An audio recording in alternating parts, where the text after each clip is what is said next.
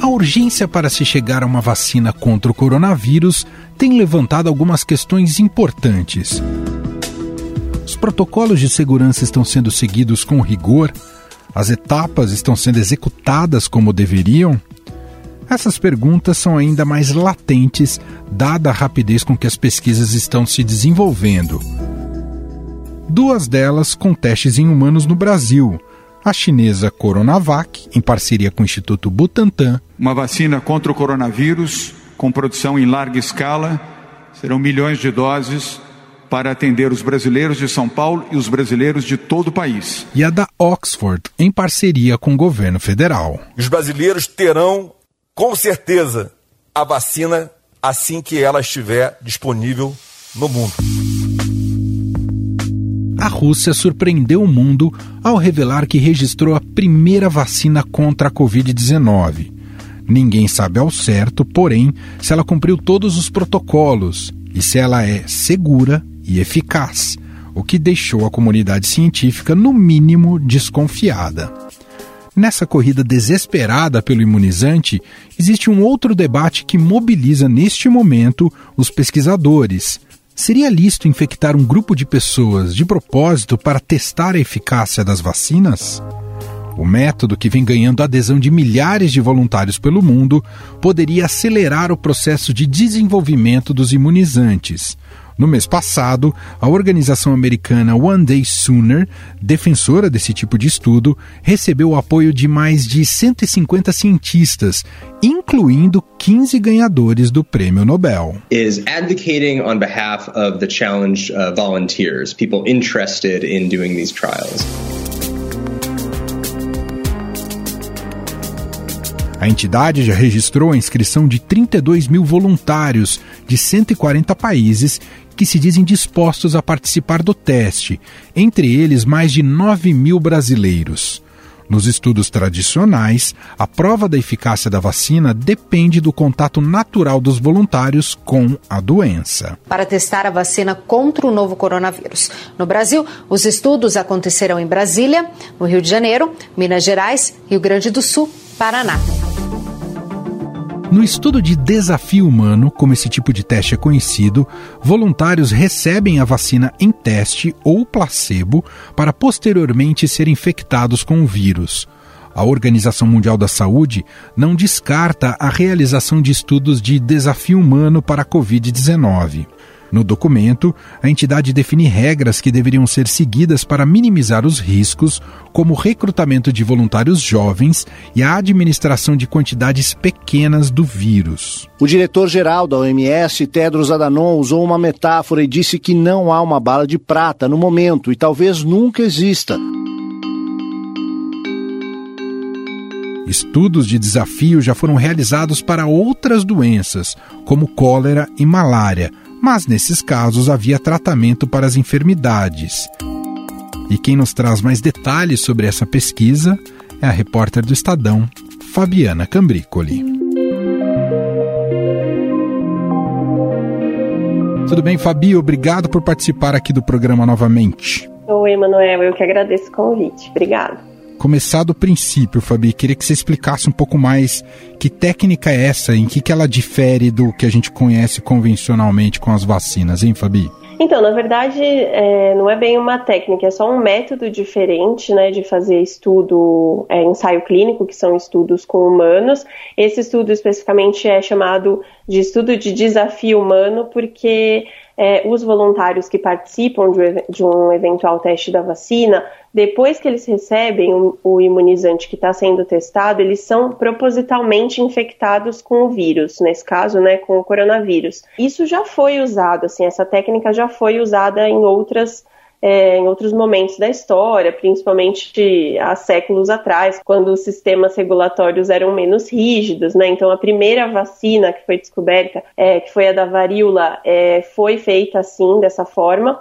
E o objetivo é que é, os cientistas tenham uma resposta mais rápida sobre a eficácia ou não.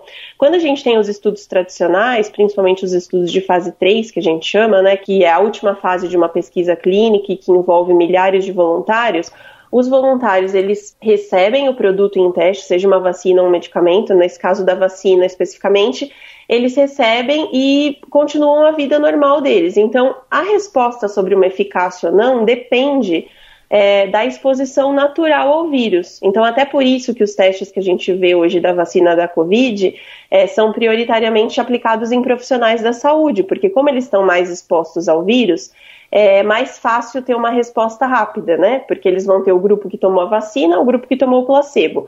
No final de um período, eles vão observar, de acordo com esse contato natural que eles tiveram com o vírus, qual foi o índice de infecção no grupo da vacina e quanto foi no grupo placebo. E aí eles podem ter uma resposta se aquele produto é eficaz ou não. Nesse estudo de desafio humano, como a pessoa, como o voluntário é propositalmente infectado com o vírus, os cientistas já sabem quase que instantaneamente se a vacina é eficaz ou não, porque eles vão saber se a pessoa desenvolveu ou não a doença. E nesse caso específico da Covid, a polêmica é ainda maior porque a gente não tem um tratamento eficaz para a Covid, né? Então, se você expõe um voluntário desse ao risco, ele tem a doença, né? Vamos supor que a vacina não funcione, ele tem a doença e desenvolve uma forma grave, quem garante que ele vai sobreviver? Então, essa é a grande discussão né, desse tipo de estudo.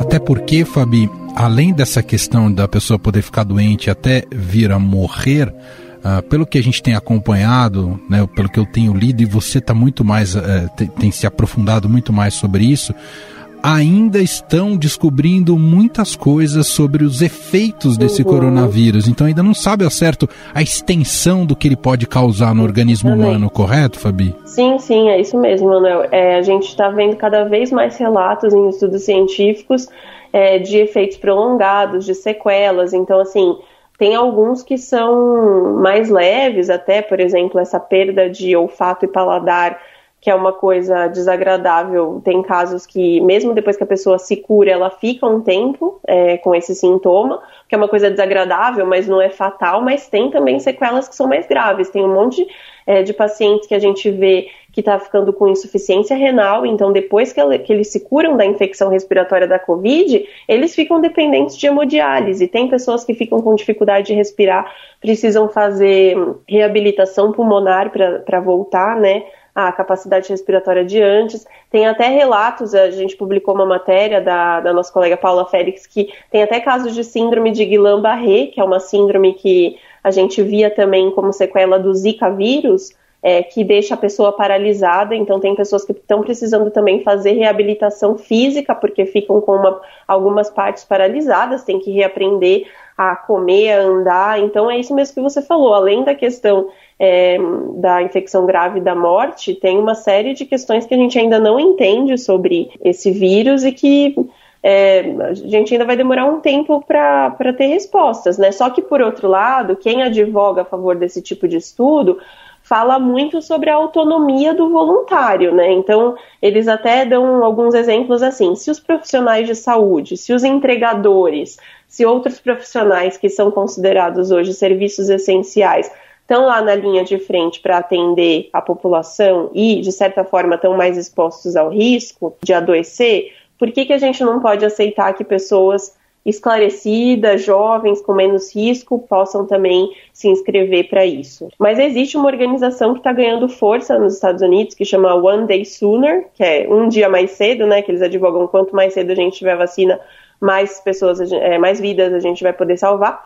E eles têm essa plataforma desde abril que está meio que trabalhando, advogando é, para a liberação desse tipo de estudo para antecipar a descoberta de uma vacina. E, e, agora em julho, eles receberam o apoio de mais de 150 cientistas, assim, cientistas renomados. Ah. É, teve 15 ganhadores do prêmio Nobel que assinaram essa carta aberta. E um dos cientistas, que é o Adrian Hill, que é da Universidade de Oxford, ele é um dos pesquisadores que está desenvolvendo a vacina de Oxford, essa que está sendo testada no Brasil também. Então foi a primeira vez que eles tiveram o apoio público de um cientista que está diretamente ligado a um desenvolvimento de vacina e esse cientista já declarou para a imprensa internacional que pretende talvez realizar esses testes esse ano ainda se tiver todas as aprovações. Então, assim, embora seja uma, um método controverso, não é uma coisa é impossível de acontecer. E além disso, é, ele já tem 32 mil voluntários cadastrados na plataforma, 32 mil pessoas de 140 países que já se inscreveram, preencheram um formulário, topando é, ser, ser, um desses voluntários que vão ser infectados. E dentre esses 32 mil, tem 9 mil brasileiros. Surpreendentemente, Uau. é o segundo país com mais voluntários, Emanuel.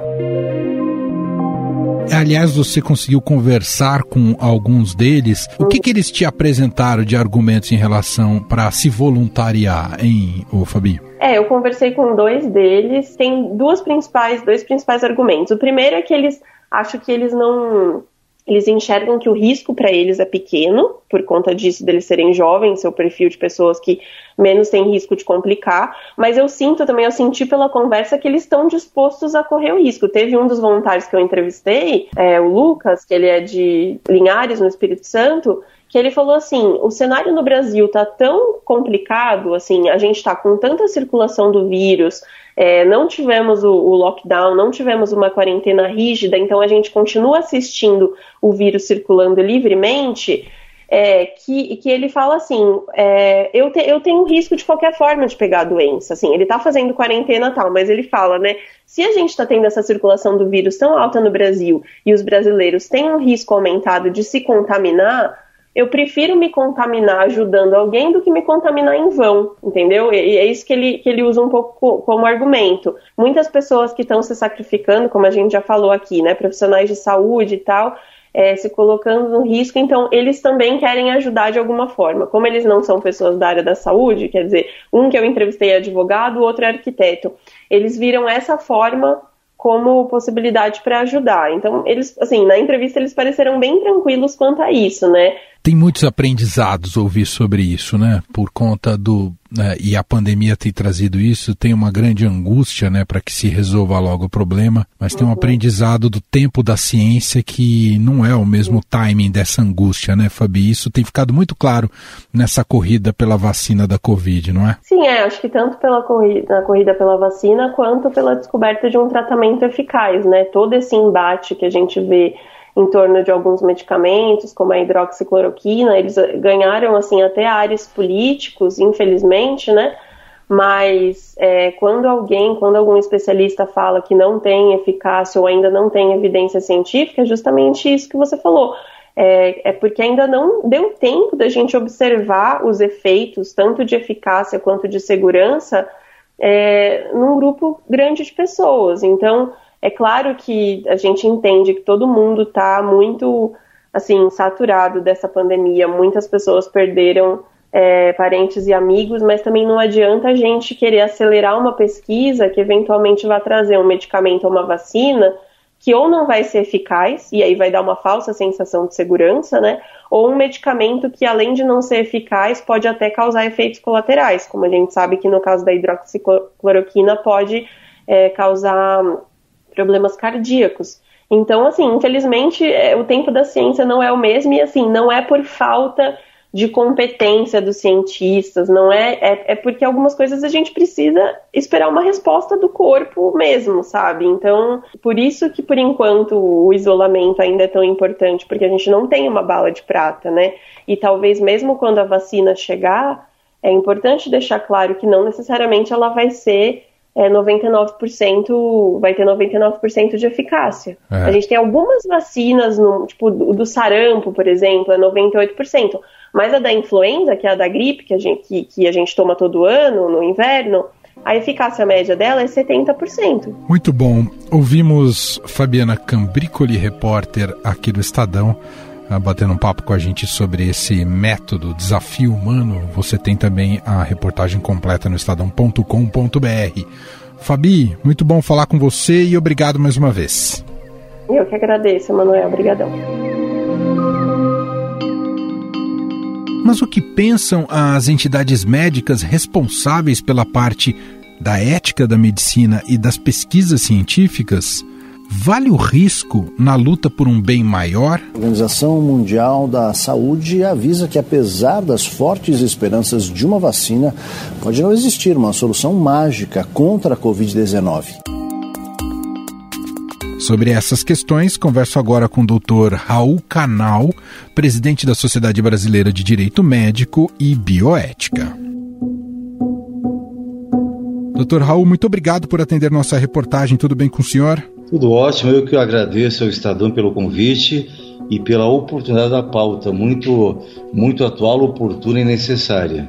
Doutor, antes até de entrar nas questões éticas relacionadas, queria entender um pouco mais sobre o potencial disso, né? Esse é um modelo que acelera de fato muito o processo, você fazer esse desafio humano ah, para a questão da, de bus se buscar um imunizante logo, doutor? É, a vantagem, a vantagem da técnica é que você faz isso num ambiente controlado, né? Quando se faz no, no paciente já contaminado, já infectado, é, você não controla o, o, estágio da doença na primeira fase, na fase viral, se é na fase é, inflamatória, na fase pulmonar. Em que momento você começa a fazer a pesquisa, né? Você prospectar os voluntários. Toda pesquisa em humanos, o ser humano que se submete à pesquisa tem que ser esclarecido que é uma pesquisa, que o tratamento, aquela vacina não tem eficácia comprovada ainda, ou aquele tratamento não tem eficácia comprovada, que está sendo um cobaia. Ele tem que consentir, ele tem que autorizar que, que ele seja usado como cobaia, né? Então, quando você prospecta isso na, na população contaminada, você não tem um controle do estágio da doença. É quando você faz com um grupo de voluntários, você faz um ambiente controlado. Essa é a grande vantagem e que poderia antecipar, né? Agora, com relação ao debate ético, como se trata de uma doença que ainda não há um tratamento eficaz e definido um protocolo em relação ao tratamento, há um limite? Qual é a visão do senhor em relação a aplicar uma técnica como essa de uma infecção proposital, doutor? É, veja bem, o, a grande questão é que nós estamos convivendo é, com um vírus, né? E com uma doença que nos era totalmente desconhecida até oito meses atrás, né? É, dizem que o, o vírus se comporta de forma diferente em cada organismo. Eu colocaria diferente, que cada organismo reage de forma diferente em relação ao vírus, né? O que mata realmente não é o vírus, é a resposta inflamatória do organismo, a forma como cada organismo responde a isso, né? Ah, mas vamos selecionar pacientes jovens é, sem qualquer morbidade. Mas mesmo em pacientes jovens, é, pacientes sadios, sem nenhuma comorbidade, o índice de mortalidade, de letalidade, melhor dizendo, é de 3 a 8 para cada mil. Então, temos 7 mil brasileiros voluntários, né? você tem que tomar em conta que de 21 a 56 viriam a morrer desses 7 mil. Entendeu? Não é um índice desprezível, né? Nós não sabemos também a longo prazo é, que tipo de efeitos colaterais esse vírus vai deixar no organismo. A pessoa se curou, está restabelecida, mas ela pode ter efeitos colaterais é, neurológicos ou de algum órgão específico na, no corpo humano que você não sabe. Nós saberemos isso daqui a um ano, dois, três ou quatro anos, entendeu? A forma como o organismo vai reagir à própria vacina, entendeu? A própria vacina ela tem um grau de letalidade.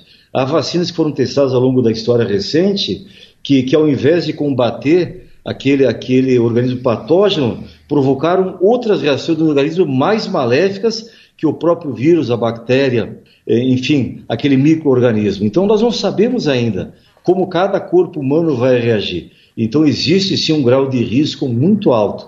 Embora as pessoas sejam voluntárias, há um risco grande que elas podem correr. E o índice de 3 a 8 para cada mil não é um índice desprezível no meu ponto de vista. O senhor destaca algo muito importante, doutor. A base é de voluntários, mas não é o fato de serem voluntários que exime os realizadores de responsabilidades em relação a esse tipo de técnica. É isso, doutor? Não, é a questão da responsabilidade. Se a pesquisa é, for feita dentro de todos os protocolos, né? É passar pelo CEP, passar pelo CONEP, que é a Comissão Nacional de Ética em Pesquisa, né? Obedecer todos os protocolos, todas as fases da pesquisa as pessoas é, declararem isso um termo de consentimento livre e esclarecido, que elas têm consciência do risco que elas estão correndo e querem correr esse risco, você não poderá responsabilizar os pesquisadores depois, desde que eles obedeçam a todos os protocolos, né? E tem que ser feito no ambiente acadêmico, em parceria com uma faculdade de medicina, com uma universidade, é certo? É, dentro dos padrões estabelecidos pela Anvisa, é, seguir todas as fases, entendeu? Seguindo isso, todo o protocolo, todo o checklist, não há como responsabilizar depois é, os pesquisadores por eventuais danos. Inclusive, o protocolo de fazer um seguro de, para eventuais danos corporais, danos morais, é, danos materiais provocados nesses voluntários. Até o seguro precisa e deve ser feito. No Brasil, um estudo como esse prosperaria, doutor? É, ou nosso, nossas leis é, são mais difíceis de um estudo como esse é, poder ser realizado? A nossa agência de vigilância sanitária é, sempre foi uma das mais rígidas e mais conservadoras do mundo, né? Eu diria que de uns três ou quatro anos para cá ela tem sido mais vanguardista, mais vanguardeira. Você vê que a própria medicina regenerativa, as terapias celulares, nós começamos a regulamentá-las agora em 2018, coisa que no mundo aí já está há duas ou três décadas regulamentado, né? Você vê a questão do canabidiol, é, países vizinhos do Uruguai, por exemplo, já cultiva tudo mais, a Argentina é, cultiva. Nós agora que autorizamos a importação dele semi-processado, não posso nem, nem a planta, nem a folha eu posso importar. Então, no Visa ela tem sido muito conservadora. Mas nessas épocas de excepcionalidade, ela também tem, tem adotado medidas excepcionais. Então, eu acredito que um estudo protocolizado junto a uma universidade, junto ao CEP, e viria ao CONEP, e não teria dificuldade de ser aprovado pela Anvisa, é, tendo em vista a condição de excepcionalidade em que a humanidade vive nos dias de hoje. Muita gente tem por conta de se falar muito dessas vacinas e como o senhor muito bem destacou, né, e às vezes se usa o termo avançado, uh, muita gente tem colocado esperanças que já no ano que vem todo mundo seria imunizado e poderia, em tese, voltar a uma normalidade. É preciso recalibrar essa comunicação e ter um entendimento coletivo que a gente vai precisar lidar com esse vírus ainda por muitos anos. Quando eu digo lidar, é uso de máscaras, distanciamento social, que essa é uma realidade que não vai acabar tão cedo, é isso, doutor? Com toda certeza, eu não tenho a menor dúvida quanto a isso. É, é, eu escrevi um artigo recentemente é, onde eu falei que a história da humanidade foi dividida pelo Papa Gregório em duas fases, antes de Cristo e depois de Cristo, né? E que nós no futuro dividiremos o nosso comportamento humano também em duas fases pelas mesmas siglas, A, C e DC, antes do corona e depois do corona, né? O nosso comportamento vai mudar. Essas medidas sanitárias que nós aprendemos a usar agora, nós vamos ter que incorporá-las ao nosso cotidiano, talvez para todo sempre a partir de agora, certo? Que depois do Covid-19 virar o Covid-20, o 21, é, nós temos hoje é, pelo menos 1.700 coronas diferentes já identificados pela ciência, entendeu? Então virão outros coronas pela frente, nós temos que conviver com isso. E é mais provável que nós atinjamos aí a imunidade do rebanho antes mesmo que tenhamos uma vacina para atender toda a humanidade. Nós ouvimos o doutor Raul Canal, ele é presidente da Sociedade Brasileira de Direito Médico e Bioética, gentilmente aqui conversando com a nossa reportagem. Doutor, muito obrigado pela entrevista. Obrigado pela oportunidade e um forte abraço. Estadão Notícias. O Estadão Notícias desta quarta-feira vai ficando por aqui. Contou com a apresentação minha, Emanuel Bonfim, produção de Gustavo Lopes e montagem de Moacir Biasi. Diretor de jornalismo do Grupo Estado é João Fábio Caminuto. Para conversar com a gente, o nosso e-mail é podcast@estadão.com. Um abraço para você e até mais. Estadão Notícias. Vem aí o Estadão Summit Mobilidade 2020. Inovar para incluir novos caminhos para que as cidades sejam mais diversas e democráticas. Um dia inteiro de evento gratuito e dedicado à mobilidade urbana, diversidade e inclusão social, 100% online. Participe! Será no dia 12 de agosto. Acesse estadãosummitmobilidade.com.br e inscreva-se. Realização Estadão. Patrocínio 99 CCR e Veloz. Bye.